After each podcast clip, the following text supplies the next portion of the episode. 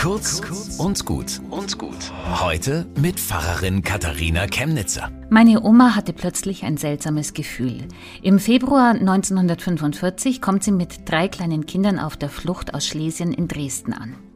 Hier kannst du nicht bleiben, warnt sie eine innere Stimme und zum Glück hört sie auf dieses Gefühl. Sie packt ihre Kinder und flieht aus der Stadt aufs Land.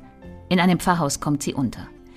In der Nacht werfen die Flieger der britischen Luftwaffe insgesamt wohl 650.000 Bomben auf 630.000 Menschen ab. Ein Feuersturm bricht los. Meine Oma sieht das Brennen am Horizont. Sie gehört zu den Überlebenden. Doch kann man erleichtert sein, wenn es doch gleichzeitig mehrere Zehntausend Opfer gibt?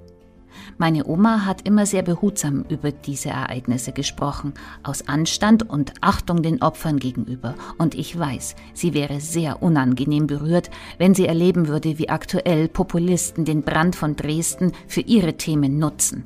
Letztlich missbrauchen die damit die Toten für ihre Sache. In der Bibel steht, weint mit den Weinenden. Wer wirklich entsetzt ist und mitfühlt, schwingt keine populistischen Reden. Bis zum nächsten Mal.